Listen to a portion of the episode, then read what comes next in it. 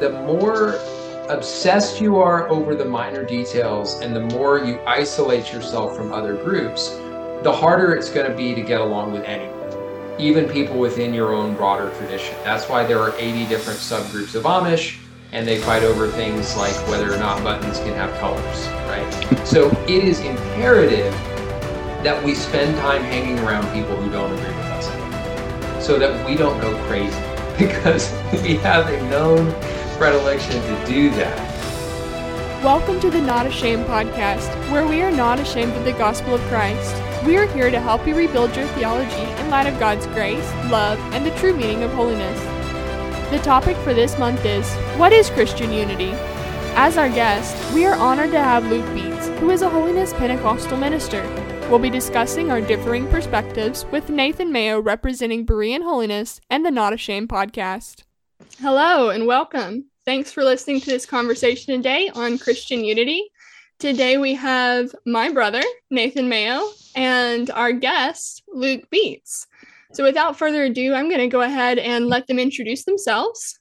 Um, Nathan, we'll start with you. Tell us a little bit about what you do, as well as what uh, religious background you're coming from. Yeah, so uh, I guess I'll just integrate both of those into a seamless story.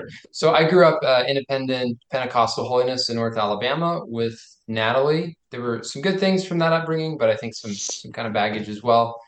And so I went off. I joined the army, uh, went to West Point, got a degree in economics, was in the army for a total of nine years. Then uh, my wife and I were missionaries to Haiti for a couple of years, and now I work for a nonprofit in Joplin, Missouri, as an operations director we help uh, churches and nonprofits improve their charitable programs, make them more kind of hand up oriented rather than handout oriented. That's what I do now. Um, the church that I would affiliate with now, I've been in a lot of different churches over the years as I've lived in different states and different countries. But um, currently, I attend a non denominational church with kind of a maybe a little Southern Baptist uh, kind of flavor to it. And I teach Sunday school, continue to serve on the board of the organization in Haiti, and help Natalie out with Berean Holiness, some of the writing we do on some of the issues that affect the various subgroups that we work with. Perfect. Thanks so much. Um, now we, I'll, Luke, I'll go ahead and have you introduce yourself. Hello, my name is Luke Beets, and um, as I grew up in a Pentecostal uh, church, Assembly of God Church in East Texas, and though I grew up Assembly of God, I'm not AG. I have my papers with uh, Bible Holiness Fellowship out of Russellville, Arkansas. It would be an independent holiness uh, Pentecostal fellowship, not denomination, I guess, kind of weird thing. But anyway, um, I and my family are college campus ministers. We travel to the different to different states. I think last year we were in 19 states I'm sorry, 11 states, 19 campuses, spend about a week on each campus, preach the gospel, um, tell people uh, the hope of the gospel. We give out Bibles, gospel tracts, Mark them and John, give them out. We like to use gospel tracts from Way of the Master. Uh, but basically, we like to tell people about Christ. That's what we've done for about the past year and a half. We're in our second year, and we love it. Thankful for what God has given us to do. Yeah, thank you so much for sharing that. And I love your ministry, love the campus college ministry. Really appreciate that you do that and, and respect that. And you also have a podcast where you share about some of your experiences. What is that called? Thank you. Um, it is Wake the Bride podcast. We try and do a weekly uh, podcast during the school year. Uh, it's a little difficult when we're traveling. But we try and do a weekly podcast where we will recap the week before, try and show how we use apologetics. Also, we try and focus on Bible prophecy. I'm dispensational, uh, pre tribulational, dispensational, with a little bit of other things thrown in there, but that's nothing to do with the conversation. So, um, yes, uh, thank you for mentioning that. I appreciate that. For sure. So let's go ahead and move into our first question today, which, and again, the topic is Christian unity. We're going to especially be talking about interdenominational unity. What what does that look like for believers to unite together, even though we come from different denominations and with some different secondary, tertiary uh, doctrines, as well as different personal convictions? So, our first question Jesus prayed in John 17 Neither pray I for these alone, but for them also which shall believe on me through their word, that they all may be one, as thou, Father, art in me, and I in thee, that they also may be one in us, that the world may believe that thou hast sent me. And the glory which thou gavest me I have given them, that they may that they may be one, even as we are one, I and them and thou and me, that they may be perfect in one, and that the world may know that thou hast sent me and hast loved them as thou hast loved me. And that's John 17, 20 through 23. So again and again in this passage, Jesus is emphasizing that they may be one, which is unity uh, for believers and not just for his disciples, because he says, Neither pray I for these alone, but for them also, which shall believe on me through their word. So Jesus is specifically praying for the church today um, and praying that we would be unified. So, and then another passage, John 13, 34 through 35, Jesus said, A new commandment I give unto you, that ye love one another as I have loved you, that ye also may love one another. By this shall all men know that ye are my disciples, if ye have love one to another. And so we also see um, that this is God is glorified uh, to unbelievers when the church is united and when the church is as one. So, moving on to the question itself, in these passages, Jesus is praying for unity among believers and commanding them to love one another. Assuming that there are believers outside of our particular church fellowship or denomination, do you believe we have a biblical obligation to pursue unity with and show brotherly love to Christians outside of our church fellowship? And Luke, that goes to you first. I believe biblically that we should show up to everyone. Um, we should show everyone as being created in the image of God uh, deserves they they deserve dignity. They deserve to be shown not hatred but love. One of my favorite statements that I will make on the college campus that I try and make every day, multiple times a day. Just a lot of repetition, repetition, not reputation. I'm preaching on a college campus. But um, one thing I say a whole lot is God looks at no one and says you are trash. God looks at no one and says you're worthless. We are all created in the image of God. Therefore, we all, all deserve dignity, respect when we are dealing with people. Um, that's in a general sense. So, yes, in a general sense, we should show love to every human because we were made in the very image of God. When it comes to interdenominational um, fellowship or unity, really, I'm sure we would agree on, I would assume we would agree on this. Denomination really doesn't matter. Um, denomination is simply a word, it's a name above a door. It tells people kind of what your group, in a sense, not as much anymore um, because doctrine is in a lot of ways going out the window in a lot. And I'm not singling any group out. I'm just saying in general, doctrine is not the strongest suit. Um, but it used to, the purpose was just tell people, hey, this is what we believe. You knew what they believed by the denomination, but really, denomination doesn't matter. What matters as to whether or not um, we can work together is going to be A, do they believe in salvation by grace through faith?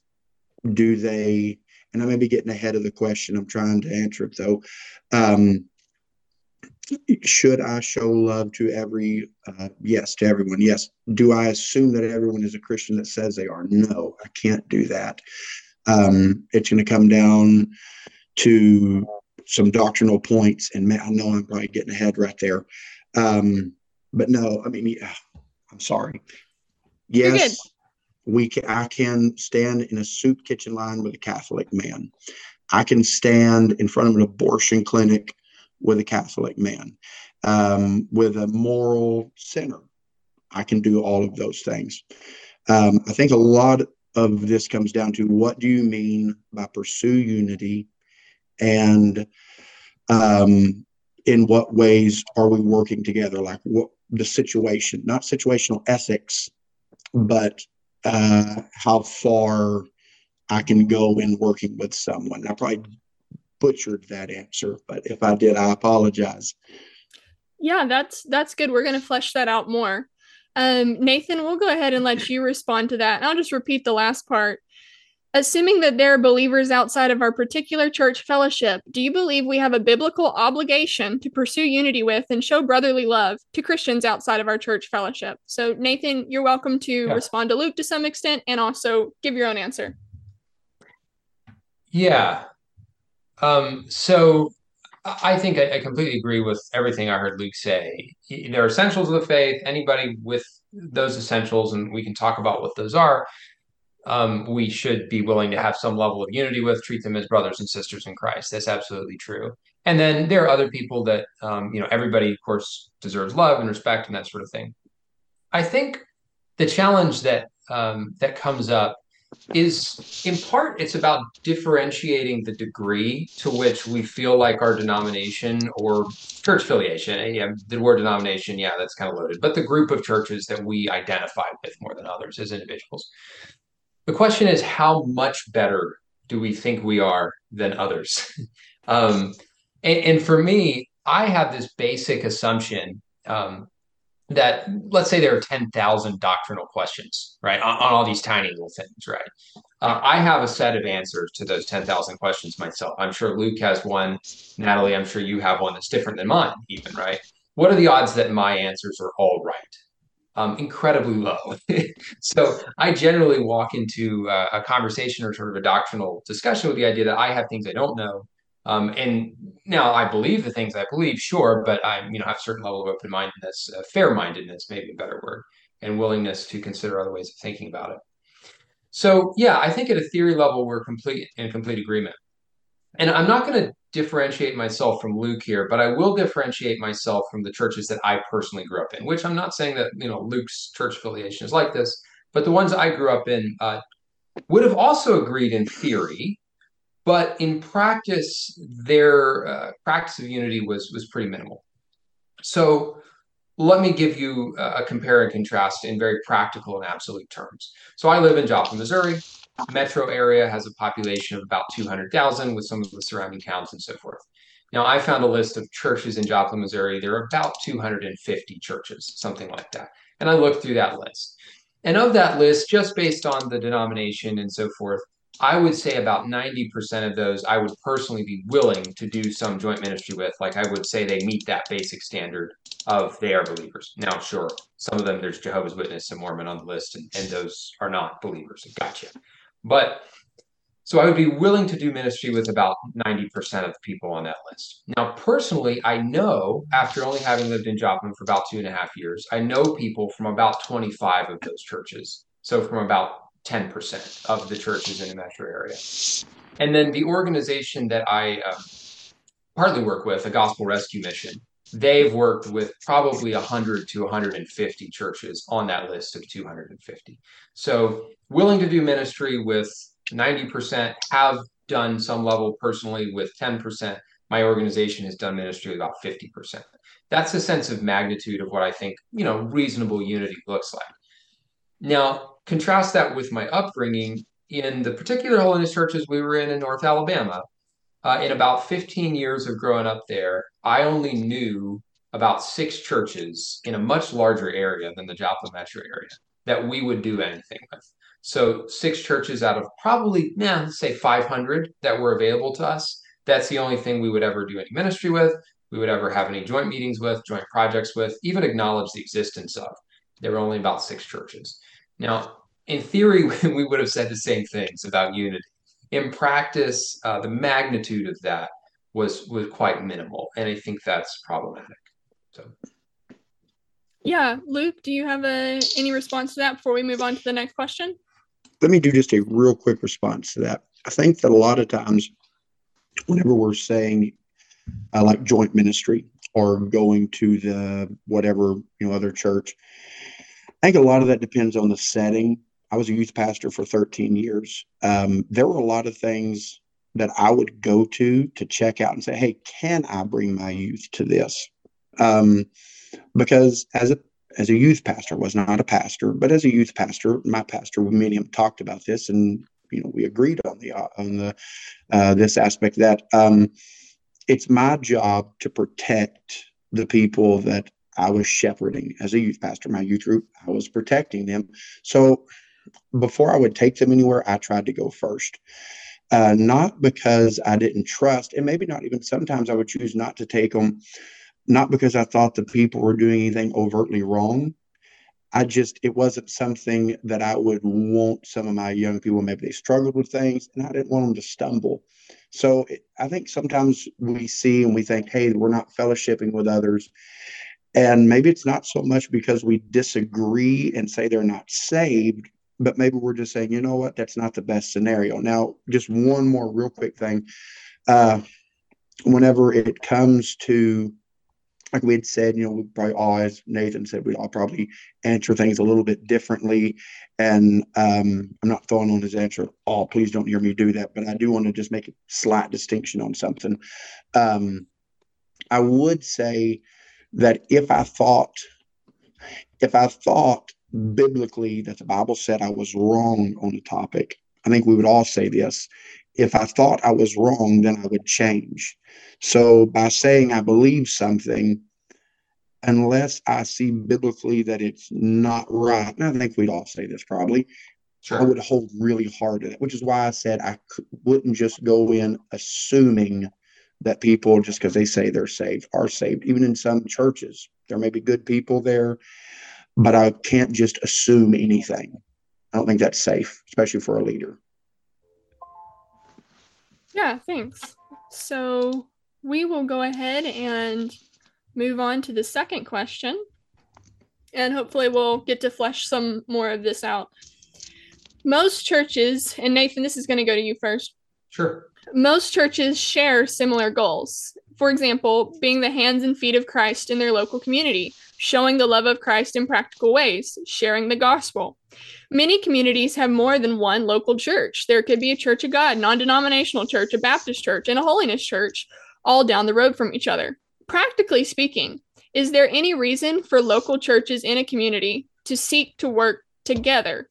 Is there anything, ministry or otherwise, that would be better accomplished by local churches collaborating rather than working independently of each other? Nathan? Yeah. Well, I think Luke really set the answer up to this really well when he said, you can't believe everybody's saved just because they say they're saved. Well, that's absolutely true. So how do we know people are saved? Well, Bible says by their fruit, right? And specifically, now there are a lot of fruits, fruits of the spirit and so forth. But one of the specific things that Jesus said was a fruit by which you knew people were his disciples was if they have love for one another, right? So we're supposed to do good unto all men, but especially to those who are of the household of faith. So that is the number one reason um, I think why we need to be actively showing unity and, and cooperation. It's because Jesus told us this is how people would know we're his disciples. And specifically, that makes it both a command but also a strategy. Jesus is giving us a strategy for ministry here because the world is very dog eat dog. There's a lot of call it internecine warfare um, within political factions, and everybody's tearing everybody down. You can see this in the Democratic Party and the Republican Party, right? People attack each other that are supposed to be on the same side. They do it for all kinds of reasons. They do it for ego.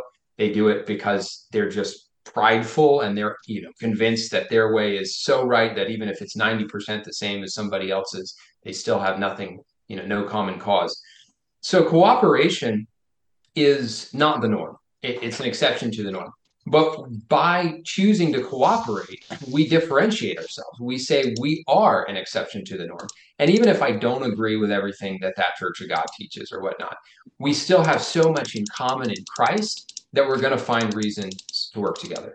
Now that's that's the the first I'd say practical reason. It's just because it makes us stand out as disciples of Jesus. The second reason why um, there's practical reason for churches and ministries to work together is that a lot of the tasks that we're called to do are just too complex. It's just too big for any single church body to do. It's easy to do handouts as a small congregation. It's easy to do kind of uh, very low intensity ministry but a lot of times people's situation calls for more than that and we need to build you know a residential rehab facility or we need to build uh, a pregnancy resource center and when you're building more relational ministries you just need more energy you need Sometimes it's going to become a parachurch and there's going to be a 501c3 and the board and all that. That's fine, but churches have to get behind it. Sometimes it may just be a single church's primary project and other churches come alongside and support. But regardless, uh, if, if you have a church of 50 people or 350 people, you can't handle those kinds of projects uh, as a single church. So there is very practical reason to cooperate because that's the sort of ministry that Jesus called us to do. And the third reason is I think that um, once we uh, kind of you know iron sharpens iron as, as the bible said and once we get around people who don't always see the world the same way we do or don't always see the scriptures in all things in the same way as we do it helps moderate us so when i was in germany i attended a church that uh, was really the only english speaking church that was bible believing and available for the american military so we had folks from in a church of maybe 200 odd people we had probably 20 or 30 denominational backgrounds represented. And men's Bible study was great because you would have people who had widely different beliefs on issues. And you'd have Calvinists and Pentecostals and charismatics and all kinds of people who wouldn't normally be together in the same room discussing the scriptures together. You learn a lot from somebody when you're hearing a totally different uh, perception. And you also learn humility and a lot of times the things that you believed about other people in other denominations you find out oh well that's not true. Uh, so i think it's really good from that perspective as well. We help moderate each other when we spend time with people who aren't exactly like us. Yeah thanks so much for that answer. Um, luke i will go ahead and re- repeat the last part of the question for you so you can give your answer. Practically speaking is there any reason for local churches in a community to seek to work together? Is there anything, ministry otherwise, that would be better accomplished by local churches collaborating whether, rather than working independently? Um, I think there is. I meant to say this earlier, and so I'm going to throw it in right here. I appreciate, uh, Nathan, your service to our country. And I meant to say that earlier. I forgot. But I do appreciate that. I really respect that. That's great. And I thank you for what you did for us and the sacrifice that you made. Um, now, are there times when, you know, a bigger group can do better? Well, that's in a sense, that's a lot of the reason why we do denominations, period. Like the Assemblies of God, they came together. Um, technically, on paper, they're a loose fellowship in actuality they're not as much. But anyway the purpose of them coming together was for missions. That's why you have missions organizations because one person can't do what two or three people could do. So um, in the sense of like um, a community outreach. So let's say that a group of churches or a church wanted to do uh, backpacks for kids who needed help. Um, it would be better if you could pool the resources yes in that sense, yes, that would be a better thing. Um, a soup kitchen, I think I'd mentioned that earlier, just, you know, helping again underprivileged people. Yes, that is a great thing. You pull the resources. Um, in those aspects, I think there is great, great reason to get together and to work together. And I think that in those scenarios, it's pretty easy to do that. Um, I think a, a, great illustration of this would be like um, Operation Christmas Child. I think it's an amazing thing that they do. And it's as effective as it is because so many people work together. Um, I'm trying to remember if I'm remembering correct, they were saying they were going to pass their 200 million or 2 million. I'm, I'm probably going to get those numbers wrong. I was listening to some stuff on the number of boxes they were going to pass this year. And it was amazing. It's phenomenal the work that they do. Um, another one that does some good work, I don't know their doctrinal stance at all, but um, the Angel Tree, where they do Christmas gifts for kids whose parents are in prison. My uncle, one of my uncles, a few of my uncles have had drug problems, but one in particular has been in prison a few times. He's passed on now, but um, I know that he his kids were a recipient of that, and that's as effective as it was because so many people came together and worked. So I think that the benefit of pooling resources in certain scenarios is so very effective just because you can have a broader reach in what you're doing. Um, so, yes, I would say that there are times when it is awesome and it is um, and it gives added effectiveness because we come together in specific scenarios. Again, I mean, I would have to say in specific scenarios. Also, uh, this, like what he was talking, what Nathan was talking about with the um, being in the army and doing the Bible study and stuff. I think that's awesome. Uh, there's another podcast, not going to mention names of podcasts, but anyway, there was another one that I like to listen to that I would disagree with the people on, and that's fine. Uh, but one thing they do is they will bring people of different Christian backgrounds on as long as they will, they have a basic uh, form of orthodoxy that they want people to adhere to, but they will give different perspectives. And I enjoy hearing it. I like different perspectives. I enjoy hearing them. I don't listen to them so much to change my mind as much as to hear it and then compare it to scripture.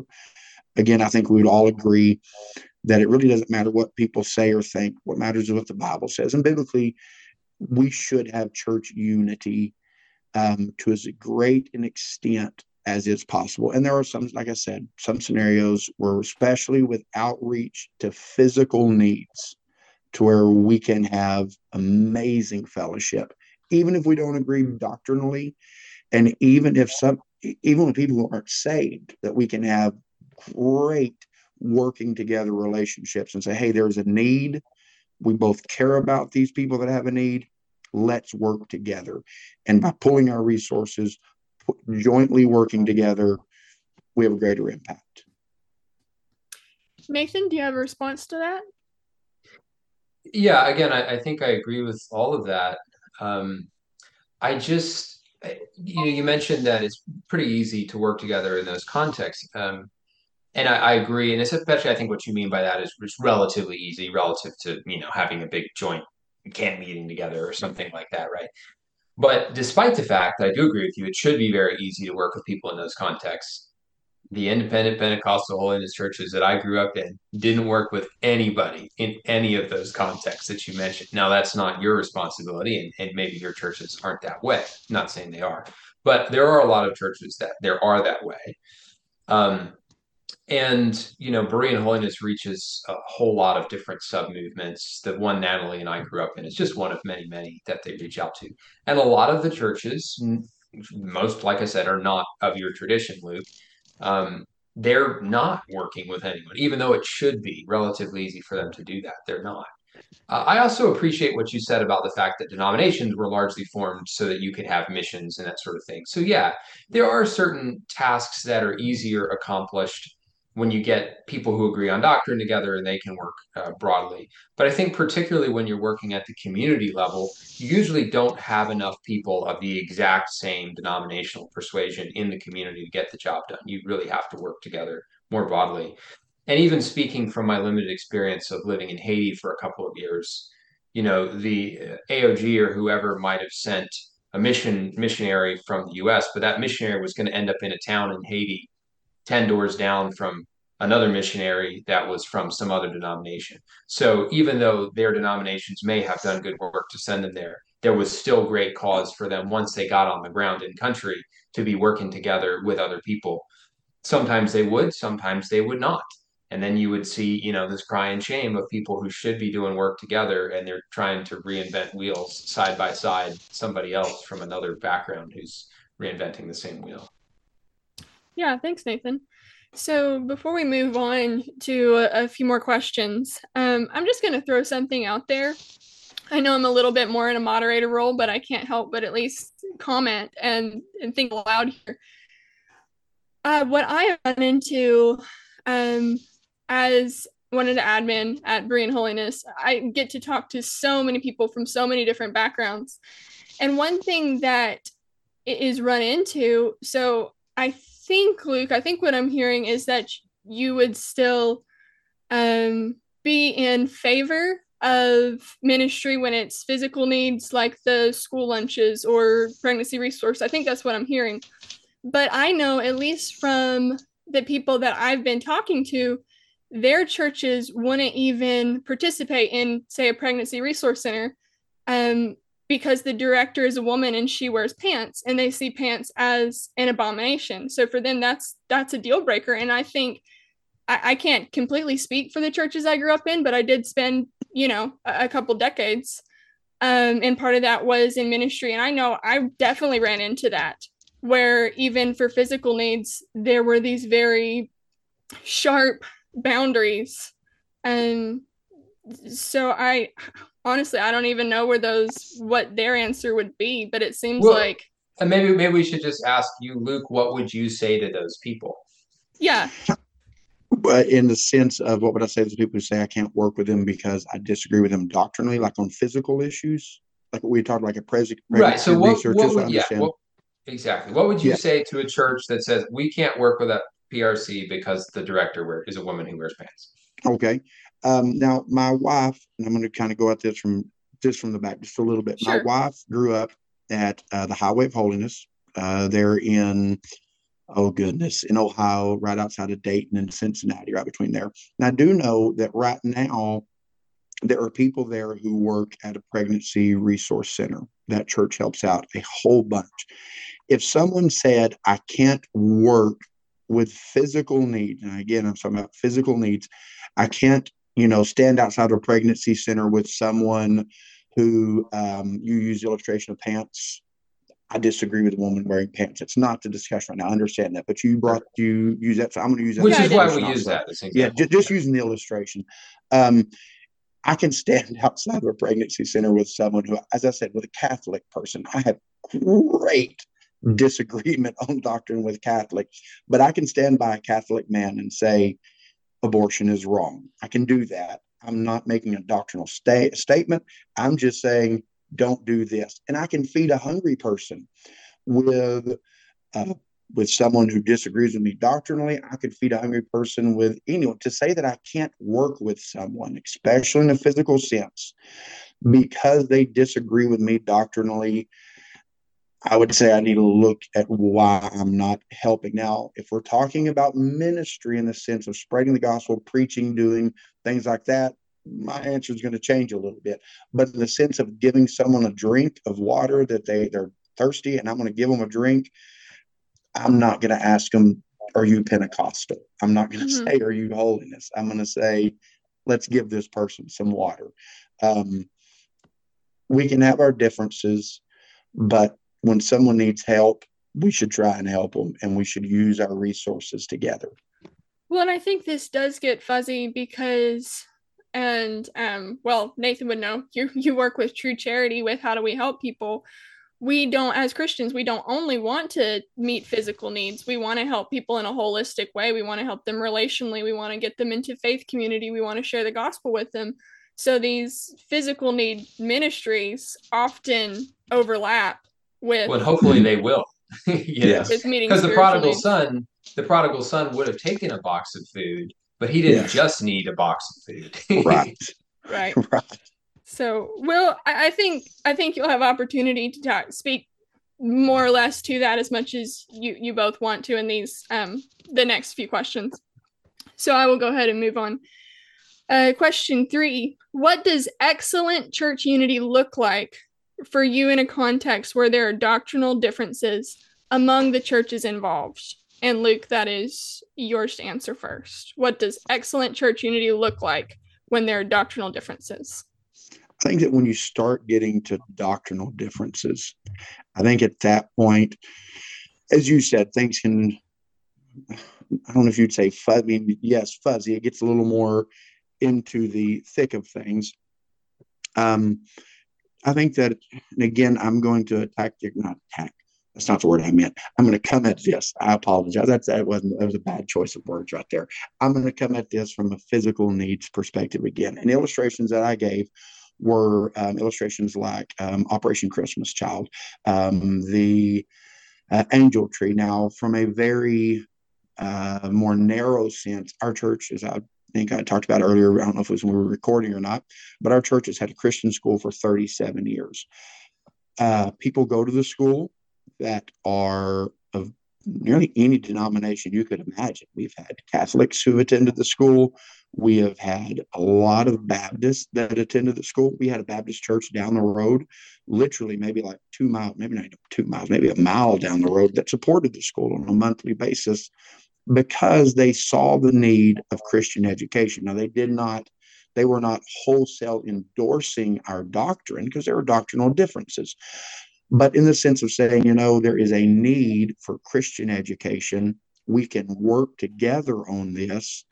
Um, in that, there was unity because there was there was the understanding, and it's probably an, another bad choice of words, but there was an understanding of a common, not foe, that's not the word I want to use, but there was a desire to have something better for their kid. That's probably a better way of saying that. They wanted better for their kids than what they were being taught at the public schools. I'm not falling off on all public schools, but uh, anyway, I'm pretty hardcore on Christian education. I think that's a very necessary thing. So Natalie and I were both great unity. So. I homeschool my we me and my wife. My wife does the bulk of it. Um, the homeschools our seven year old as we travel. Be kind of impossible any other way. But um, in that there was great unity, but there was there was still um, not the wholesale approval of the doctrine. Mm-hmm. Like I said, there was Catholic people that have come to school here. There's one that's Pentecostal. I would have great differences of opinion. We're not even opinion of doctrine with them. Um, Baptist folks, I'm trying to think, nearly any type of the churches around here have sent their kids to the school at some point. Um, and I think there's great unity in that because what they're being taught, it's not so much theology as it is your basic subjects. But now, when you get into dealing, like we said, with doctrine and theology, and you're doing ministry in the sense of outreach and spreading the gospel, things things start shifting at that point. Mm-hmm. Yeah, thanks, uh, Nathan. Yeah, I I think uh, it's just a matter of common interest, a common purpose, and we should there should be a lot of common purpose. Luke gave a good example of Christian education, and I would hope that could go in the other direction as well. That um, you know, if there's a Baptist church that has a good Christian school, then holiness people might feel comfortable sending their kids there. And they might, you know, the church might support the holiness church might support that school, right? That would be the hope. Um, I do think there is value, though, in just getting together and discussing at some level or in some form uh, either doctrinal differences or just what we have in common in Christ. So there are ministerial alliances in most uh, communities in this country. I, through my work, I kind of participate in the one in Joplin. Um, and you just have pastors that are getting together. They're praying for each other. They're supporting each other, right? So they're not they're not talking about doctrine. People are sharing testimonies and stuff, and there might be a belief that comes up that not everybody in the room agrees with, and and that's okay. Maybe somebody has an interesting conversation later on, or maybe they don't. But there are there are a number of of common interests um, besides just meeting needs, I think there is also just a value in telling other people that you support them, that you support the fact that they are doing ministry. You don't even have to say that I don't agree with you on everything because they already know that because they don't agree with you on everything either. just find something worth appreciating about what they're doing if they are in fact Christians. Um, and that is that is valuable. I know you're going to ask for some real world examples as well, so I'll, I'll share a little more there. Okay, uh, Luke, did you have any any response to that before we move on? I did. I agree with Nathan what he said there. Just real briefly, I'll say I did agree with him. I think there is a lot of benefit in getting together. Um, I have done one more formal debate uh, with an individual who me and him would disagree on things. Um, I have talked to quite a few people that you know Baptist and not even just Baptist, but like Reformed and different things. And I think it is really good when we can get together and do that. Um, again, I think that the that the Dane, I mean, I don't get that because that's one of the questions you might ask later. I think it's good, but I think we should have a firm footing on where we are and what we believe and why we believe it before we get into said scenario. Um, and I know one of the anyway, I don't want to get ahead. So I do agree that it's good. Iron sharpens iron. And I like to hear another perspective because I don't know everything. And I'm going to readily admit that.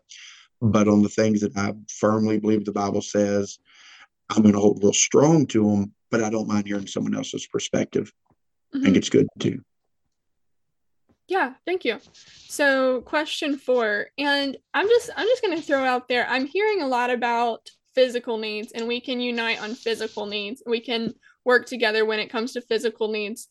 I so when i'm when i'm hearing that what i'm thinking and you've already said this um luke so I, I, think we agree but i can work when it comes to physical needs with someone who's completely lost who's an unbeliever who's an atheist if there's someone starving and the atheist says hey this person's starving to death can you help me get a meal to them Yeah totally i can work with you so i'm really interested but but jesus didn't tell us to be one with everyone. He said for us to be one with believers. So, what's the difference going to be with me um, uniting and working together and being one with a Assembly of God or a Baptist person versus being one with an atheist? Because if hopefully you hear what I'm saying, like it, it if it's if we're just giving the same example, then I don't see how I'm one with these other other believers but I will ask the question and you're welcome to let my comment influence your answers if, if you'd like to speak to that. So, question four Can you provide real world examples of working together, collaboration being done well? Real world examples. Nathan, you are first. Well, you've just poisoned the well against me sharing a physical need example, but that's what I was going to share. But I do think there is there is a level of uh, magnitude, right? So it's it's one thing to say we're going to have a community wide cleanup day. We're all going to pick up trash together. Um, that's a very minimal bar for collaboration. Now, an example of collaboration, the the organization that I work for grew out of a gospel rescue mission. So that gospel rescue mission here in Joplin, Missouri, it has as its mission statement to serve the church in its mission to help the poor. So this gospel rescue mission, Watered Gardens, really thinks of itself as a conduit for the, the church community uh, of Joplin to serve the poor. It's not just we're staff people, we serve the poor, you give us money. It's no, we're, we're heavily reliant on volunteers by design. If we could pay enough staff that we didn't need volunteers, we would just use the staff to get more volunteers because that's the mission.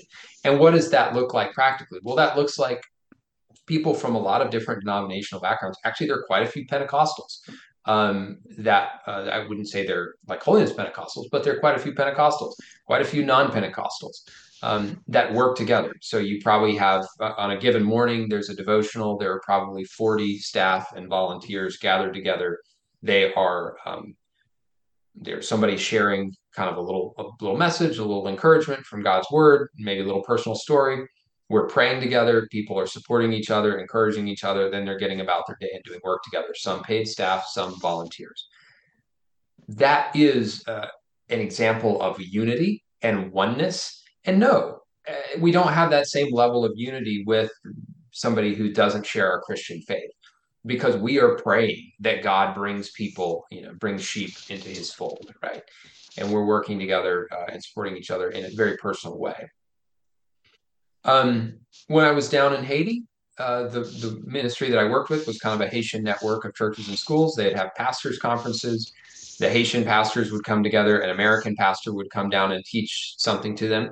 The American pastors were from a fair range of denominations themselves, everything from you know more Pentecostal to Methodist to certainly Baptist, Calvary Chapel. A lot of different folks would come down and teach something.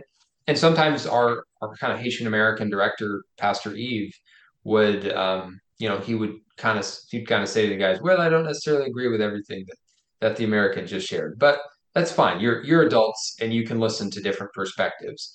So there was unity on the Haitian side, different Haitian churches coming together, and there was unity on the American side, making the pastors' conferences happen, and of course supporting the ministry itself. And if all of the churches that supported our ministry wanted to just run their own thing, um, they could have. It just wouldn't have been very good right? So if everybody has to splinter off into the smallest group in which everybody agrees with each other, you can't get very much done. So yeah, I think that again, those are sort of physical examples, but I think the level of unity is is of a different magnitude than just getting together for a one-off event uh, that you could do with anyone. Yeah, thanks for that, Luke. And I again, agree. this is real world examples of unity done well. Right. Um, it, you, you, said if we wanted to, we let your comment influence our uh, answer just a little bit. So as a presuppositionalist, I'm just going to throw in and say, I don't think atheists exist. Anyway, um, I apologize. That was, pro- so. that was off topic. I know that was off topic. I'm sorry. Uh, just the presuppositionist came out at me right there. Um, real well, real, real world. Eventually, I'll be able to talk. Real world examples. Um, I am sticking with the physical examples because I feel like that is where we can have the most unity. I think we can unify the most on those um, topics. Um, is that a weakness? No, not really. And I, I would say we can have more unity with uh, people who would claim Christianity than I could with people who don't claim Christianity, even in physical issues, because I would say that uh, we have a common reason for what we're doing. Um, an atheist may say, Well, I want to feed people just because I don't want them to be hungry. Whereas a Christian can say, I want to help feed people and those who would claim to be Christian because I care about them. They're made in the image of God. They they deserve dignity. They deserve respect. Um, I shouldn't look down on them. And so our very reason for doing what we're doing is different. The atheist just says, Hey, I don't like what they're suffering. The Christian and those who would claim to be Christian say they're made in the image of God. We are both image bearers of God. So our starting point is different. I would hope, I would hope that our um, level of, I'd say enthusiasm or maybe our level of drive would be greater as a Christian because, and those who claim to be Christian, because we are saying we're doing this because we are both image bearers. We're doing this because our Lord tells us to help these people. We are doing this, we care because our God made us, made them. We are equals, even though they're not saved. We are both image bearers of God. And that is what drives me to reach out to them. Now, yes, there's basic humanity. But again, I would say that basic humanity is basic morality, which comes from God, presuppositions again, right there. Um, but so, yeah, so I would say, yes, I can have unity with uh, someone who's saying they're an atheist or really not, but they're saying that, but it's not going to be as deep and as uh, as meaningful in the same sense on the college campus. Let me just throw this in as maybe a sense of you working together. I have had not as often as I would like, but I've had a few times where students have got up and said, Hey, you know what? This man is right. And they'll get up and start preaching with me. Now, I don't stop them beforehand and say, Hey, now before you start talking, um, you need to answer these questions. I don't do that. It's a spontaneous thing. They just say, Hey, I'm going to do this for a moment. And they'll get up and start, you know, talking. And generally it's just the gospel. So there's, eh, for the most part, mm, for the most part, Christians and people who claim to be Christian are going to agree on the gospel. There are some splinter groups out there that aren't. Um, so in those moments, there is unity. Now, if we got further into the conversation, me and the guy who just decided to step up and start preaching might start disagreeing on some things. And then it would become confusion if while I'm preaching or while he's preaching, I'm sitting there saying, Hey, no, that's not right, because I think that's dangerous. So, you know what, well, I'm not I'm not saying us working together is dangerous. I'm saying I would have to disagree because hey, I, what he's saying I think is wrong. So that's why I'm sticking with those uh, more physical aspects because those are things that a person is hungry and whether they are a Buddhist or they are a animist, I as a Christian, they view them as being created in the image of God. And doctrine really don't matter at that point with who's going to come beside me and say, hey, you've given them meat, I can give them a blanket. I don't need a doctrinal statement for that. That's just because we view them as the image of God. So I am sticking to that. Uh, I, do think the most unity can be had from in you know in a more physical area. If I got that out right. Yeah, thanks for that. And actually, thanks for sharing the example of someone coming alongside you and uh, preaching with you or speaking with the crowd and sharing the gospel. I, I think that's a great example of unity. And actually, in my um, in my article on Christian unity that's on the Berean Holiness website, one of my examples was when I went to Europe, I was in Amsterdam, uh, went through the red light district Um, it was broad daylight, but we were just walking around Amsterdam. It's hard to avoid it. But, anyways, um, right outside, though, there was a group of preachers sharing the gospel. There was a huge wooden cross. You couldn't miss it. There were people that were holding up signs like um, pictures of the gospel story. Um, there were people walking among the crowd, and especially uh, the, the vulnerable and the abused uh, women that were in that area and just one on one sharing the gospel with them. It was beautiful. There, I'm just just amazing. Of course, street preaching. Um, and when I when I talked to them, they were a group of Pentecostals and Baptists working together. And what's so funny is I was actually they're they're they're very much very much like us. Um, they're not perfect just because it was in Europe, and man, I love Europe. But anyways, um, I was talking to him like, wow, this this is beautiful. Like Pentecostals and Baptists side by side sharing the gospel and winning people to Christ and just impacting in real ways. And um, I said, in America, you know, I, I just rarely see this. And uh, one of the guys piped up and he goes, Well, just so you know, we would never go to each other's churches. we would not step foot in the door, is what he told me. Um, but but um, they did they were out there sharing the gospel together and i thought that was amazing um yes. so yes thank you for that and nathan did you have any response to luke before we go to the next question yeah i just want to say one quick thing about the idea of not wanting to cause confusion by having two different opinions be shared from the same platform uh, and I do respect that in the context of what you said, somebody saying something dangerous. And of course, it was somebody you had, had not vetted. So maybe that person says something that really fundamentally alters the gospel. So yeah, I get that. Um, but I think there's another way on the lesser issues that are not just a modification of the essentials of the faith um, to avoid confusion. And it's just to acknowledge that there are other reasonable positions. Um, yes. Like, I am not a Calvinist. I believe in free will. But there are some verses in the Bible that if there were the only verses we had, I would be a Calvinist, right? There are some verses in the Bible which support that position. I think there are ways to understand them, et cetera, et cetera. But I'm not going to say you'd have to be crazy to read that verse and think that people don't make choices, but God makes choices, right?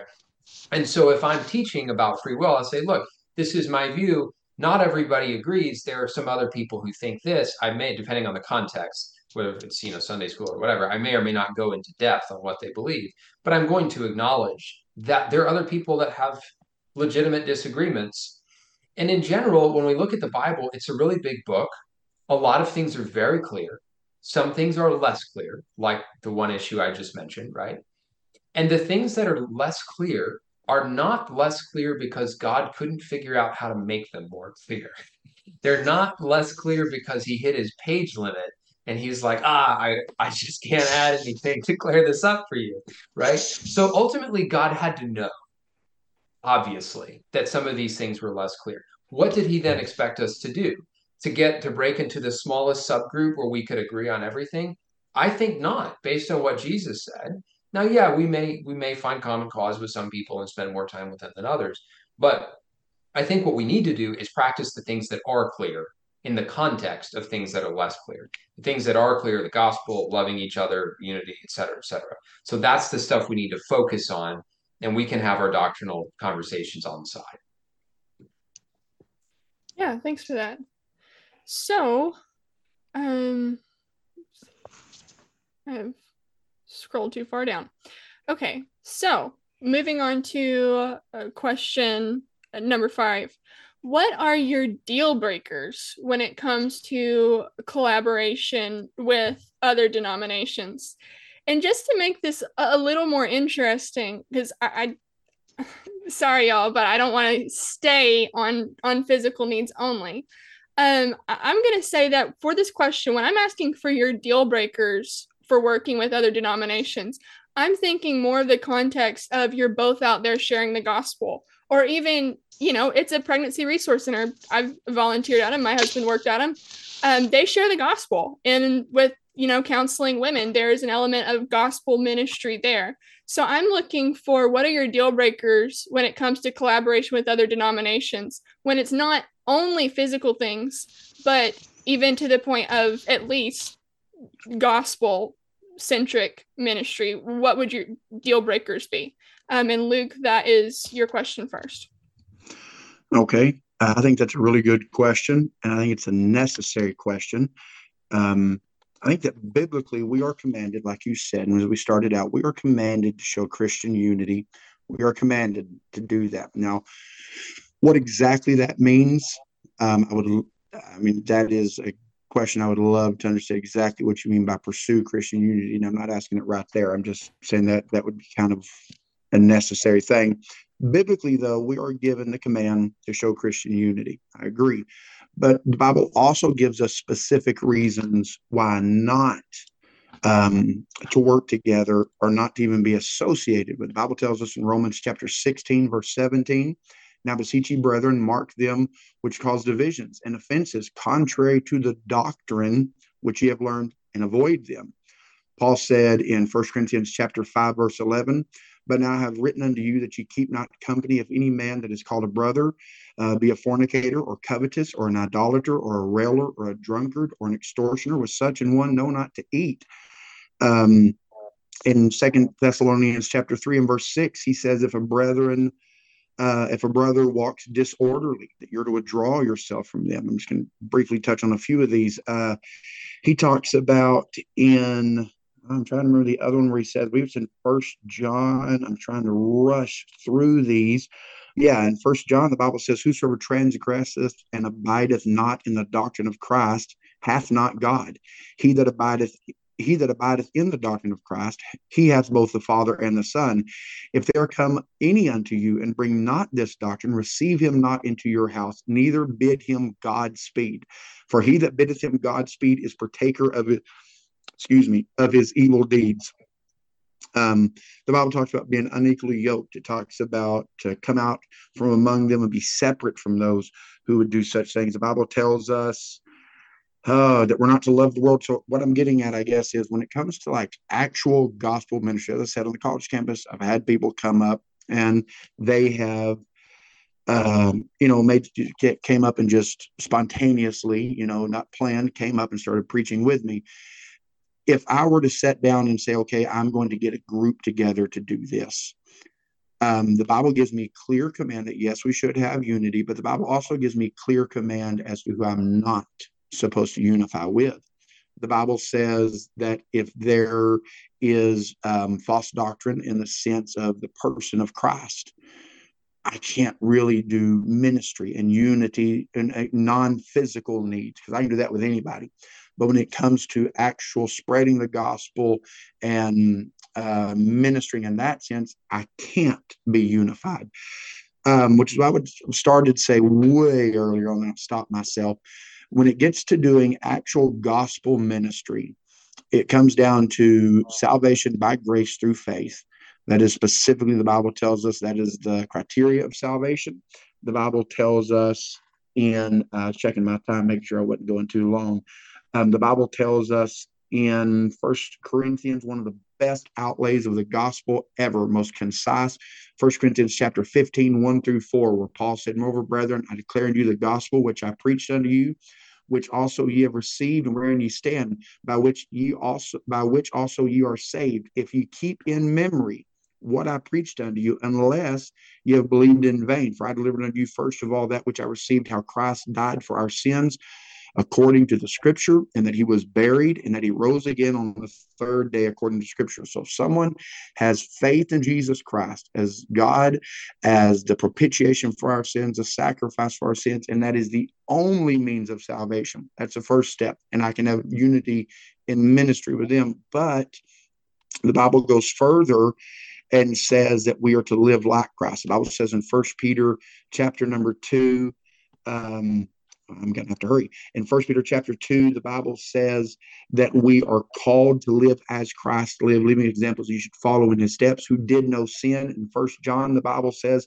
He that saith he abideth in him ought himself also so to walk, even as he walked. Therefore, in order for me to have ministry unity that I'm planning to happen, I've got to know their stance on salvation and I need to know their stance on after salvation. There has to be that doctrinal purity, and there needs to be um, that I'm walking, that I have to walk as Christ walked.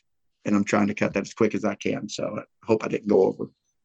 Yeah, you're good. Um, Nathan, it's it's yours now. What are the deal breakers when it comes to collaboration with other denominations? And again, this is I'm thinking more of a gospel centric sure. context. Well, and I appreciate Luke you laying out some of those scriptures. What I hear in those scriptures largely is not to do joint ministry with people who aren't Christians. Like, you know, don't don't have fellowship with one who is an idolater or an extortioner. Great. Come out from among the unclean. You know, don't be unequally yoked. I think I believe in that passage it says with an unbeliever, right? Now there are also some people who claim the name of Christ who have distorted the gospel. I get that. Um, they're included in that too, people who are distorting the doctrine of Christ. I think what we're getting at though is a question of magnitude and, and degree, right? So in my mind, it is now when you just say when they have the essentials of the gospel right, um, and but when you add on to that walking as Christ, well, we may have a different concept of what that is. Now, if we're just both talking about the fruits of the spirit, thumbs up, total agreement. If we're talking about long sleeves, is you know how Christ would have worn his sleeves, and so if you don't have long sleeves, we can't do ministry with you. Eh, all right, maybe we're, we're stretching things a little bit here. Um, for me, I would draw the line uh, for disciple making kind of activities, um, but agree with the general framework that Luke laid out. And I would say the very basic question I would ask myself before I would work with someone in a disciple making sort of activity is would it be better for a new believer to attend this person's church or none at all? And if the answer is it would be better for them to attend that church than no church, then I'm happy to work with you to some degree in disciple making activities. Now, I could not say that about a Christian science church. I'd rather you not go to church than go to a Christian science church, right? So I can't do disciple making activities with folks that are Christian science. That's for Christian. That's for um, disciple making activities. And that might be what folks would have said when I grew up too. Um, but again, the question is a matter of degree. And so for me, when I look around my town, I can do disciple making activities with nine out of ten churches. That's where that that line is for me. Maybe it's eight out of ten if I really got into the weeds, but it's close to to all. It's most right. Um, whereas how I grew up, again, we drew that line at like less than one half of 1% was who we could do disciple making ministry with. And we didn't really do disciple making ministry ourselves, but that was just a, a separate issue. Um, now, is there any room for exclusion beyond that? I think there is for some projects. Like I, I may not choose to, uh, if I find a church's doctrine is acceptable, like I'd rather a new believer go there than not, but it's not commendable. I might choose not to launch a joint Christian school with them or children's camp with them or something like that. Um, and, and, there is a place for churches of a single tradition to meet together and, and fellowship and, and, that sort of thing. So yeah, there, there's room for a little more exclusion beyond that. But for disciple making activities, we should be able to work with almost all people um, in a conservative Midwestern town, anyways, who call them who all churches who call themselves Christian, because most of them are, in my estimation. Luke, your response. Just briefly, I would say um, the two criteria that the Bible gives us for not associating with would be doctrine. Um, and uh, we picked that up at the very end. Um, doctrine and living in open sin. If someone is sure. openly sinning and is practicing sin, I can't work with them. I loved how you put that, Nathan. That was a much better word than I used. I loved when you made the statement, the disciple making. That's in the Great Commission, going to make disciples of all people. That was as a great way that you worded that. I, I love that. Um, when it comes to making disciples, I cannot work with a person uh, who is practicing open sin, and I cannot work with someone who is doctrinally different on essentials now I can work with I can work with a Calvinist who says that God predestined. I can work with that. Um, I disagree, but I don't think someone's going to go to hell because they believed in predestination. That's it's not. I agree that now there are some people would say that you're serving a different God. I've argued with some of those people that call themselves holiness and said if you say you believe in predestination, you're going to hell. That that's I think that's silly. They're why we're making this, Luke. I, I, think I think that that's kind of silly right there. Um, but now someone who would say, I believe in eternal security and I can live any way I want to, I cannot work with that. Um, someone who would say, and this may seem fringe, but it's really not. There are some pretty mainstream, so called mainstream um, people who would say that, you know, I believe once saved, always saved so much that if you try and avoid sin, your works based righteousness, I can't work with that because if I'm making a disciple, I'm trying to teach someone to live as Christ lived. And the number one, the first thing in the list that it says in First Peter is who did no sin. So if someone says you can sin all you want to, no, I can't work with that. Someone says what you do does not matter. I can't work with that. Someone who says um, outward outward to to an extent, and again, I would agree. I think we both agree we can't speak for everyone's outward standards. I can't answer for everyone. I wouldn't expect you to answer for everyone. Um, but someone who says the outward does not matter at all, I couldn't work with that because I believe they're going against Scripture. Um, but that's going to come secondary to salvation by faith through grace. On that, we're 100% in agreement. Um, but those are going to be the two deal breakers for me that doctrinal stance and then that af- what does christian living look like after you're justified? Thanks. So moving on to our just just a few questions left. Now honest this is a i think you call it a quantitative question. Um on a scale of 1 to 10 1 being very poor and 10 being exceptionally exceptionally excellent. How would you rate the performance of the churches in your circles in your fellowship at interdenominational unity or working with christians of other uh, denominations and with other secondary doctrines? So we're just going to for the sake of this question let's just say that those those first the, the gospel the essentials are all correct. And these other christians in this question are not saying you can live any way you you want. They're not saying you can live in open sin and, and that's fine. So on a scale of 1 to 10 1 being poor 10 excellent how would you rate the performance of the churches in your circles at interdenominational unity? And nathan this goes to you first. So to think about that scale you know you have from one end to the other. At the bottom you have shunning opportunities to collaborate and then maybe being open to collaboration and then actively seeking opportunities to collaborate and then maybe in the best case scenario championing opportunities to collaborate getting other churches to collaborate even that wouldn't have otherwise right? So that would be how i'd sort of think about that scale. The churches i grew up in um, that were independent holiness in in northeast alabama i would give them a two because they shunned opportunities to collaborate. They didn't look for them. They actively demeaned anyone who went to another church. They sat around and talked about, like Luke mentioned, you know, maybe Calvinists can't go to heaven. Um, that was their attitude. Like that's about as bad as you can get. And the only reason I'd give them a two and not a one is because they weren't actively poisoning other existing collaboration in the community. Like that's the only way they could have been worse than they were, right? Despite the fact that, like Luke said, it should be pretty easy to collaborate on at least some very basic things. It shouldn't be hard to get a three or a four on a temperament scale.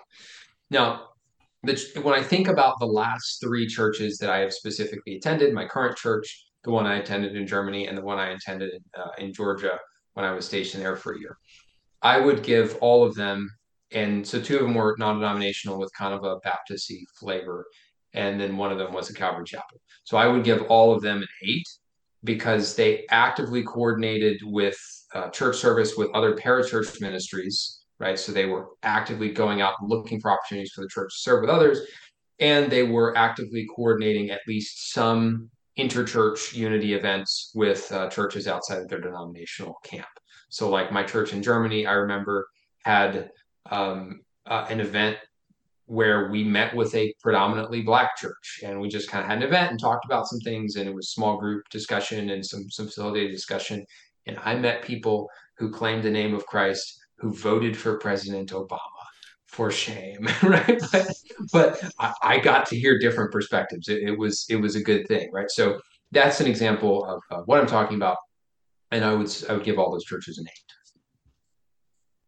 yeah so luke um, two examples that I gave um, were one was our home church. Uh, they do the Christian school.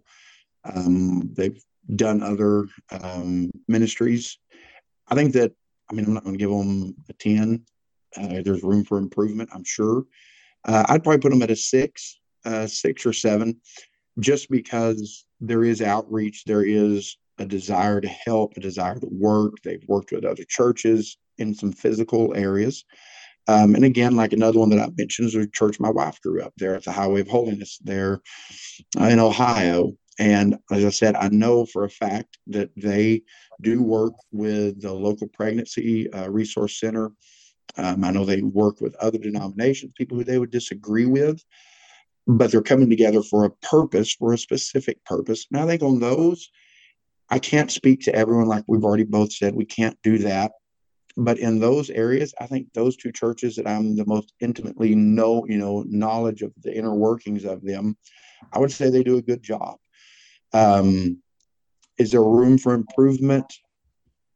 Yes, I think there's room for improvement with most everyone. Um, so, but as far as working together, trying to reach out, I think both that independent, the independent holiness church that I know the most of what they do, I'm the most familiar with, and the church, the two churches I said I'm most familiar with, I would say they both do a good job.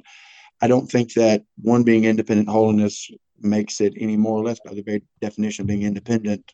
They're kind of hard to judge as a whole group. Um, but that one I know does good. Do I know of others that do? I really don't know because I've never really just sat down and asked them. So I can speak for those two, but for others, I can't speak. Yeah, thanks for that. Um, yeah, I I I am starting to see some holiness churches that have more more outreach opportunities and just examples like you mentioned and i'm really grateful for that. I think that that's an awesome um, step to take. Uh but then in nathan was he he rated some of the churches we grew up around a, a little low. I'll give it i'll give just a smidge of context um it was to the point where I know I was personally told that if someone from a Baptist church or non denominational church said, I'll go to your church one service if you come to my church one service, I was specifically told, don't you dare step foot in their church. It is not worth your soul. You could lose your soul. Like, so that's, that's that's that's a little bit of context um, for for where we're coming from, what our ex- personal experience has been. Uh, and Nathan, did you want to add any thoughts before we go to our closing questions? Yeah, well, I mean, just to build off of that, it, it's also not an aberration, our experience. And I'm glad that there are some churches that are doing better in the independent, you know, Trinitarian holiness movement. That's great. Um, but not even just in that movement, but there are a whole a whole slew of movements that Berean holiness interacts with, from oneness Pentecostal to conservative non-Pentecostal holiness, which is kind of the original historical version of holiness to um, independent you know, fundamental Baptist, free holiness, independent fundamental Baptist, right? So they're not all in the holiness sort of uh, family of churches, Mennonite, and all a lot of them have would be you know a two or three on a oh 100% i've seen some ones actually I've, seen, I've seen the ones that are trying to break up other churches well, and I, and I, don't find it any surprise that Luke, you are the kind of person who's more collaborative because here you are having a conversation with us. So there's some sort of self-selection, uh, and you're clearly a person who's you know more unified than, than some others. So yeah, we appreciate that. So moving on to our closing questions. What are the risks of interdenominational unity, fellowship, and partnership? And how can we what can we is there anything we can do about those risks can we mitigate them but but especially what what are those risks we want to at least address that elephant in the room. And Luke, you are first. Um, when it comes to that, I think that um, the danger comes in. Like I said earlier, I would go to things before I would take my young people to it. I don't want my young, I would not have wanted my young people to be confused. Why do why, why do these people say that I can live any way I want to? But you're telling me that if I go and, you know, start doing whatever, uh, that you, I'm going to lose my salvation. I mean, they're saying you can't lose your salvation. But I think the danger comes in with confusion. Now, I would say that a mature Christian, someone who, like in the book of Hebrews, I think it's chapter five. I don't know this in my notes, but just going off memory in chapter five, it talks about the mature Christian is one who, by reason of use, they um, they know the difference in right and wrong. Paul uh, reprimands the believers in Corinth. I'm trying to think. It's First Corinthians. I won't say it's chapter three. It deals with, I'm not mistaken, the chapters one, two, and three, but especially one and three and he deals with those he says you know there's divisions among you and you ought to know but you're acting like a baby christian right now so i would say that someone who's a young convert i would not if they asked me should i go to this other church i wouldn't recommend that they do and that's not because i'm throwing off on the other church i'm just saying you know you need to get rooted and grounded in what you believe first before you're exposed to every other um, you know thought out there. Um, I'd said earlier, you know, like with Calvinists, I have I have learned a ton from some Calvinist people that I would disagree with vehemently. But as I said, I, I love presupposition apologetics. That is the stream of apologetics I I study and I use on a daily basis. Um, some of the best of those we've been like um, Greg Bahnsen he was not a Pentecostal holiness man. Um, Jeff Durbin is another that is, when it comes to apologetics, that man is phenomenal with his um, presuppositional apologetics. Would he disagree with me? Yes. Would I disagree with him on doctrine? Yes. But does his does he do great work against abortion with end abortion now? Yes, he does phenomenal work. Uh, men like Sye Ten Bruggencate, who we would disagree so very much, but I can learn from them. Um, I don't go to learn their doctrinal stance as much as I do to learn their apologetic method. Um, so, and, and that's, and that you people have probably picked up if they hear what I'm saying, that I am putting this on kind of a sliding scale of ways you can work with people and ways you can learn. Some of my favorite authors Old Wesleyan, Old Methodist. Most of the books I said I like to read earlier, most of my books, um, of the tons of books that I have, most of them are 1800. They're right, written from the 1800 time period of uh, Wesleyan Methodist people, men like uh, Beverly Carradine, Martin Wells Knapp, um, people from the missionary, what is it, Christian Missionary Alliance, uh, A.W. Tozer, men like this that we would disagree on some points of doctrine, but when it came to how you're saved, when it came to what your walk was after you were saved, there were some issues we would disagree with, but on those things, things that were salvific, things that affected your salvation, we would agree on. I, as a Pentecostal, I believe in a second, really, as a West, I would call myself a Wesleyan Pentecostal. I would say there's a second and third work of grace. But anyway, um, I don't think only people who would be Pentecostal are going to heaven. I don't think you have to speak in tongues to go to heaven. That's God's not going to stand at the gate and say, "Hang on now, let me look over your life." We're judged according to our deeds, but He's not going to say, "Did you ever speak in tongues?" No, that now should we? Paul said he wanted everyone to, but again, that's not the topic. Um, so I can learn from people like that, but the danger comes in with someone who's not rooted and is not grounded being led astray. The Bible talks about being led astray by every wind of doctrine.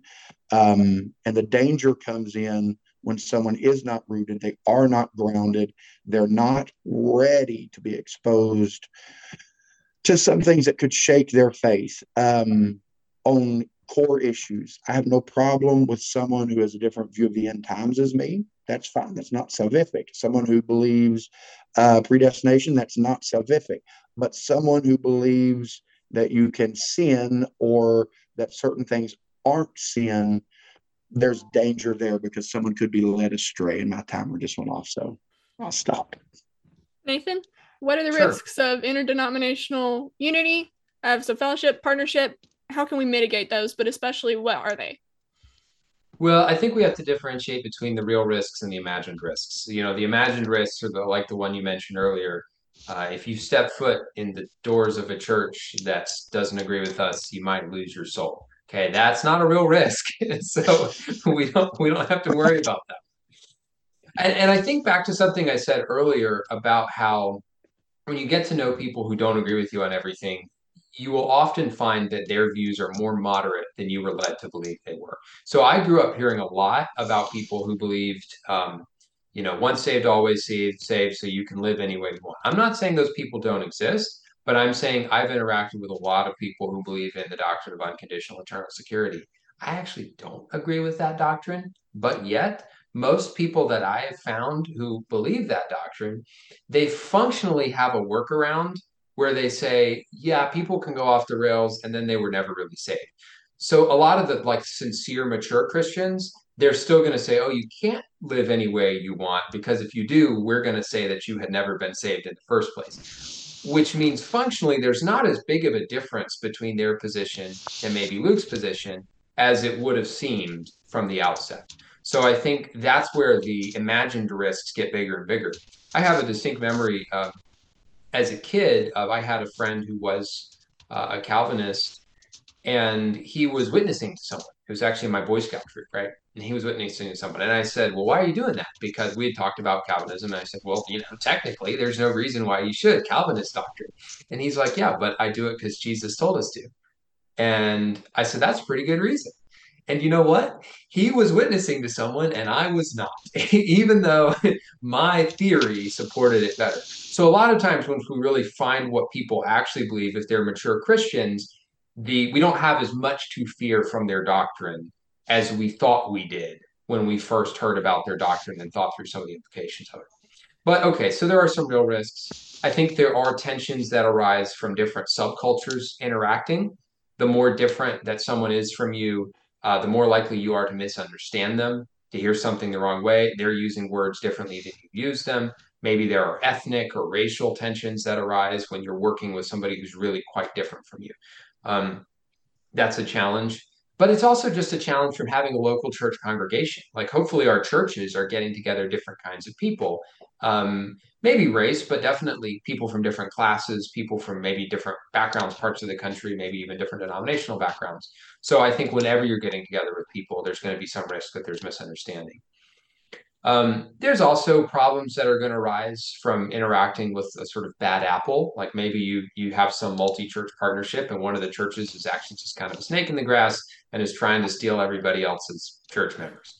Like that could happen you know, uh, you expose yourself to a certain amount of risk that that happens just by inter- interacting with people. But again, I think that's kind of a non-unique harm. That that is what it is to do ministry with humans. You're going to run into some people who um, will uh, not treat you right. You know, now that I think about it, Jesus had this pretty big ministry going on, and he had one guy in his twelve who who double crossed him and backstabbed him. So I think if it can happen to Jesus, it can happen to any of us. It's a risk we have to deal with but Jesus didn't use that as a reason not to work with other people who were lesser than him or didn't agree with him on everything, even though he was right on everything. right?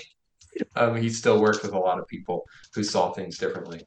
And uh, yeah, so those are, I think, some of the real risks versus the imagined ones. Yeah, thanks for that.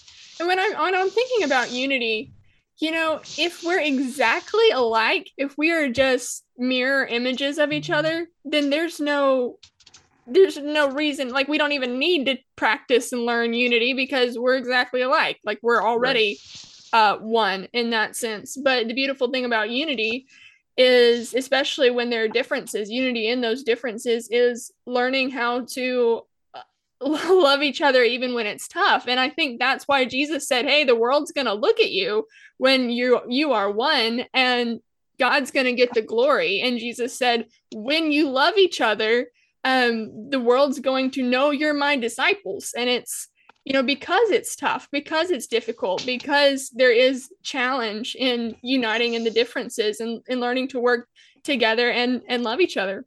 Because human nature is just as soon as we see someone's different, to just put them in another box and make them out to be the bad guy.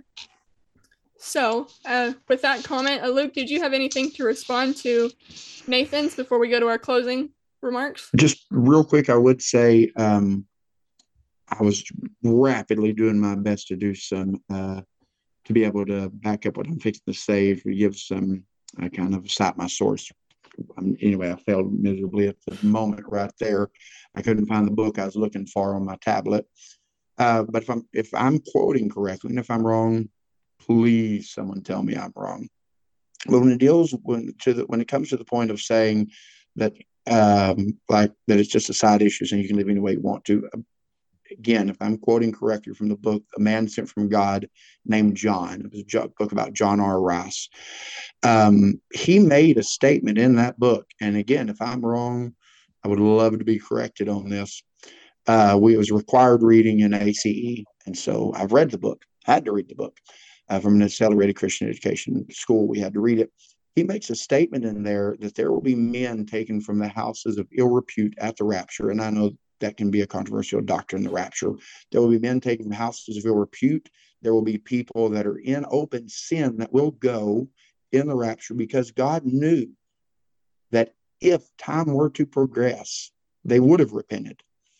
And whether they repented or not, because they were saved, there was nothing wrong. I mean, not there was nothing wrong, but that they're not judged for it.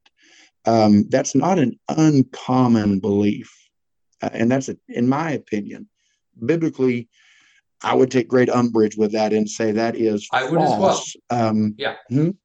I said I would as well. I think no so disagreement that, there. I'm just saying that so not everybody holds to that extreme. Not everyone does. I agree, but it is not it's not a side issue. I can't tell you the number of young people that I've had look at me on a college campus and say, you know, I'm living in this sin, but my pastor said I'm fine because I got saved when I was a kid. So what I'm doing doesn't matter. And they're living in very open sin. Um, I, I, I think the danger comes in when whenever, and I'm not saying you're saying this, please don't hear me say that. Um, but the danger comes in whenever I say, for the sake of unity, I'm first assuming that these people really are saved. I can't go into a situation assuming that. Um, anyway, I know I'm only have two minutes. I'm trying to hurry. Um, I can't. That's a dangerous state. That's a dangerous assumption, especially for a new convert. I would agree. Going to someone else's church is not going to send me to hell. My actions are going to cause me to lose salvation. Not anyway. Um, that's a danger uh, and also not looking and again i'm not saying you're doing this but to to not see the high level that we are held to as christians when it comes to doctrine and our life lived both of those things can cause a huge danger and i think some people have went too far and said because of the danger don't go to this other church don't even visit it um, I don't think they did that to be mean and rude. I think people do that because they're worried, legitimately worried for people's souls, and they don't want them to be led astray, especially not a new convert. Um, I think, yeah, I would give those people grace because I think they're doing that out of love and not out of disunity. I think they're watching for someone's soul. Um, anyway, that, that yeah. Yeah, thanks for that. So we're going to go ahead and start wrapping up. Um, and my the last question that I had written down, and this again will be more more of closing statements, but at the end of the day, Jesus, again, going back to those passages we started with, Jesus was praying that the believers would be one, not that the Baptist church would be unified with the Baptists and the Assembly of God would be unified with the Assembly of God, but that believers, period, stop, full stop, would be unified um, would be one that we would have a brotherly love that the world looks at and says those are those must be jesus's disciples because if they if they weren't if they if they don't follow jesus if they didn't then they wouldn't be like that. That's the kind of love and unity believers are it seems to me at least from reading those passages that believers should have that remarkable unity that the world looks at and that god is glorified that uh well and maybe god's glorified because people in the world know it would take a miracle um for us to get along. Uh but anyway so at the end of the day with that in mind do the benefits outweigh the risks? And these can just be your your closing statements as we take this to a close. Um and luke you're you're welcome to go first in in sharing.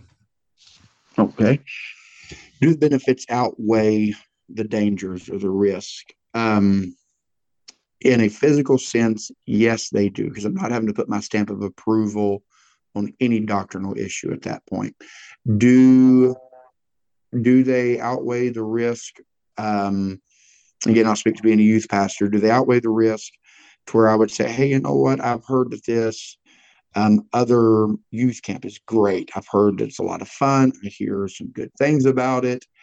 Um, I actually use one I can actually say I actually experienced. Uh, some youth uh, curriculum, I won't mention the name because I shouldn't, but anyway, they would send video material to youth pastors and say, hey, what do you think about, you know, do you want to use this? You can have a subscription. We'll send you stuff monthly. You know, the topics they dealt with were great. But the people who presented the topics were not so great. Um, and I had to decide is it better for my youth to hear these topics and hear what's said, but they're coming from a source that's not following God?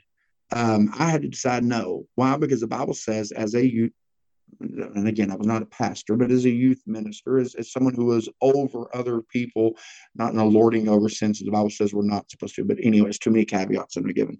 I think you understand what I'm saying. Um, I would have to give an account for the what I taught those young people, and to me, their souls were of too much importance for me to say, you know what, I'm going to overlook these things that I disagree with, not sideline issues like predestination or not sideline issues such as um, uh, eschatology, um, things like that. Not at all, not sideline issues like that, but with how we live as a Christian, especially um, a weak view on sin as a youth pastor, I couldn't tolerate to bring my young people to that. There was too much danger. Um, a weak view on the Trinity. I wouldn't have brought my young people to that. There's too much danger. Um, could I have stood with them and given out bowls of soup? Yes. Could I have said abortion is wrong? Yes. But could I have stood with them and said, as they said, um, you know, Jesus is uh, uh, humorous story. Jesus, uh, you know, like a oneness. Me and my pastor went to a oneness church once. We didn't know it was oneness. We were invited to go. Uh, they had came. These people had came to our church for um, extra, you know, to, uh, to hear the OBI choir sing. So we, had, you know, they'd came. So we were going to fellowship with them. They did a Saturday night service. They claimed to be Pentecostal, but we didn't know they were oneness. And so we get there and they invite me and my pastor up on the platform. I didn't hear them invite me. My pastor did hear. He went up on the platform. And it became very evident that these were very oneness people. And my pastor did his best not to look at me because he knew I was laughing because I was like, there he is up there on the platform. And I asked him later, I said, what were you thinking? He said, I told myself I'm going to be polite and if they start specifically saying the Trinity is devilish doctrine, he said, I was going to get up and walk out. He said, they didn't ever do that. He said, so I didn't want to make a scene. So was he showing Christian unity there or just showing politeness? I don't know. But it, it was a really humorous situation. But if we had known that, we would not have went because of doctrinal differences, extreme doctrine. And again, there are side doctrines that we don't have to agree on. But when it comes to what is sin, when it comes to what saves you, when it comes to who is God, then I think we really have to be careful. Yeah, thanks so much for that. So, Nathan, if you don't mind, you can springboard off of sure. do the do do the benefits outweigh the risks and then go ahead and give your closing thoughts. Yeah, one of the uh, funniest sad things I've ever read is a statement from a oneness uh, kind of council of churches in which they were proclaiming that they had decided together in this this sort of synod that all oneness people could go to heaven even though there were 40 different sub branches of oneness that didn't get along with each other right Thank you, Christian unity from oneness. But I, I think typically the more obsessed you are over the minor details and the more you isolate yourself from other groups, the harder it's going to be to get along with anyone, even people within your own broader tradition. That's why there are 80 different subgroups of Amish and they fight over things like whether or not buttons can have colors, right? so it is imperative that we spend time hanging around people who don't agree with us on everything so that we don't go crazy because we have a known predilection to do that. I mean, especially you look at a group like the Oneness that's they're not that that old. There are 40 different sub branches of them, and it was started, I don't know what, 70, 80 years ago, maybe 100, I don't know, but not not a thousand years ago, right? Um, and so we just keep splintering off of splinters off of splinters. And it's good to bring to have us mix back together.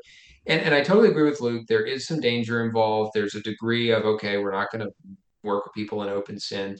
But there are also some gray areas. And I think we owe it to ourselves and to the fulfillment of Jesus's command to kind of push into those gray areas and ask tough questions, not go in with our eyes closed, like Luke said, but ask ourselves not is there a reason why we can't, but is there a way we can work with these people in some God honoring way that's not going to be dangerous?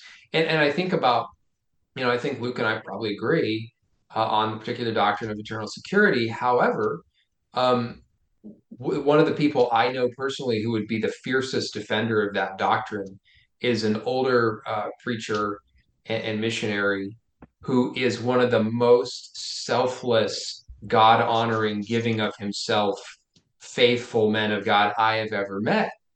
And he's a hundred 100 miles away from the idea that you can just live any way you want because he believes this. That's not that's not how he takes that doctrine. So to say that I can't work with him because he he has a belief wrong in my estimation, uh, and even if a significant one, and even one that somebody else could take and, and make very dangerous, but he doesn't. And I think that has to be taken into account. We're going to make mistakes no matter how we do ministry. So if we're going to make mistakes, let's make them trying our best to do the thing Jesus said over and over and over that he wanted to see us doing. Um, and we're going to fall on our faces sometimes, and that's okay. Um, and so, yes, absolutely, the benefits do outweigh the risks. Yes, well, thank you so much, both of you, for making the time to answer these questions and have this conversation. I think it's really important. And I'm just going to throw in I know we've talked a lot about protecting youth from false doctrines. And I, I totally agree with that because I've seen uh, young people go off and join churches that I think all of us would agree are actual cults, like really unhealthy, deny orthodox doctrine type of churches. And I'm just like, oh my um, and I really wish a youth pastor had stepped in and say, "Hey, I, I don't know if we should be fellowshipping this church." Um, you know, at the at the beginning of that. But I've also seen a, a lot of young people, and me with my day job with Berean Holiness, which I love. I get to talk to so many people who reach out, and I can't tell you how many people have reached out, and especially young people who it's actually a stumbling block to them when they see so much division, so many hard lines drawn, so much uh, church splitting um, over minor issues and just tiny things. Um, it can really be a hindrance and a stumbling block. And I've had, I've seen friends get to the point of despair that they can't figure everything out and they don't know all the answers. And there's people that they respect here that believe one way, and there's people they respect there that believe something different, and they feel like they'll never know the answer, so they just give up. And I think that is a tragedy. And I would love to see more Christians model an example of, hey, it's the gospel that matters. It's the essentials. It's the first here. And on the secondary and tertiary, we can respect each other we can work together, at least to some extent. We can share the gospel together and we can meet physical needs together um, and glorify God and be the body of Christ and do so in love so that the world can see we are Jesus's disciples and the Father is glorified. So thank you so much, both of you, for being here. Again, Luke, uh, your podcast, where can they find you? Uh, Wake the Bride podcast. You can also find us on Facebook with uh, the Beets College Campus Ministry. I need to do a lot more work on that um, actual site. But yeah, the Wake the Bride podcast.